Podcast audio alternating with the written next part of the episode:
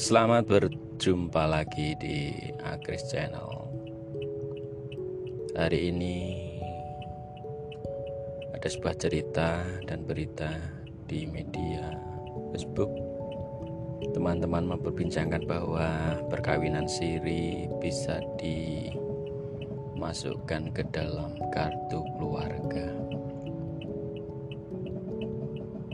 Uh, mungkin masih banyak yang bertanya-tanya. Dari segi mana ya semua itu bisa terjadi? Kalau itu adalah sesuatu yang bersih, artinya dari si jodoh itu bersih. Bersihnya gini, dari lelakinya tidak punya istri dan wanitanya juga tidak bersuami, atau mereka memang single ya, jadi tidak ada hubungan apa-apa dengan yang lain. Oke lah, enggak apa-apa.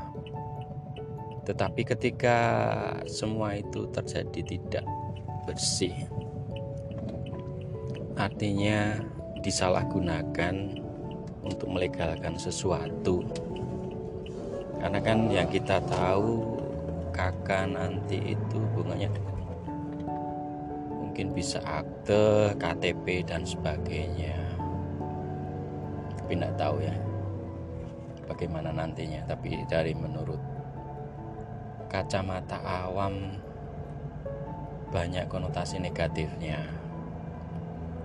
Konotasi negatifnya adalah ketika itu disalahgunakan, jelas itu tidak baik.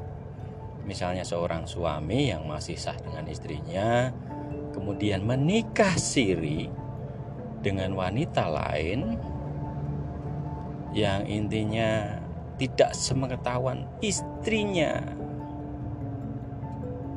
Nah, itu yang menjadi masalah. Atau seorang wanita yang menikah dengan seorang lelaki yang statusnya masih bersuami, entah itu masih apa ya, banyak dalam problema atau apapun. Mungkin di jarak jauh, luar dalam bekerja atau apapun. Artinya itu adalah pembohongan, pembohongan.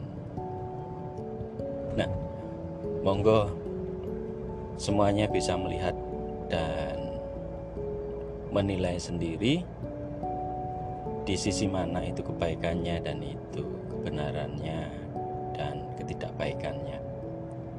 Intinya harus sama-sama dewasa dan bertanggung jawab. Intinya tidak ada kebohongan di dalamnya. Monggo silakan, itu bisa terjadi. Tetapi ketika ada kebohongan dan itu bisa dilegalkan, ya tentunya siapa yang paling berperan dalam kesalahan ini bisa dilihat. Siapa? Ya undang-undang dan peraturan itu sendiri yang harus bertanggung jawab. Karena sesuatu tatanan itu mesti dicari kelemahannya. Kalau dilihat dari nikah siri kemudian dicatatkan kakak, kenapa tidak dicatatkan di catatan sipil?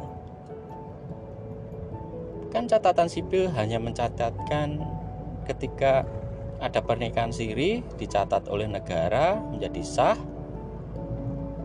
dengan tatanan-tatanan yang mudah sebenarnya. Kedua-duanya tidak mempunyai pasangan dan tidak bermasalah, dan mereka sah, ada saksinya, selesai. Kenapa harus hanya di K K? Nanti untuk K T P, mari dicermati dan semoga peraturan ini baik untuk yang terbaik, bukan untuk sesuatu yang tidak baik. Cuma kita harus memahami ini yang buat peraturan ini dasarnya apa. Mari kita coba cermati. Salam kasih, salam salim, dan tentunya di masa pandemi ini tetap salam sehat.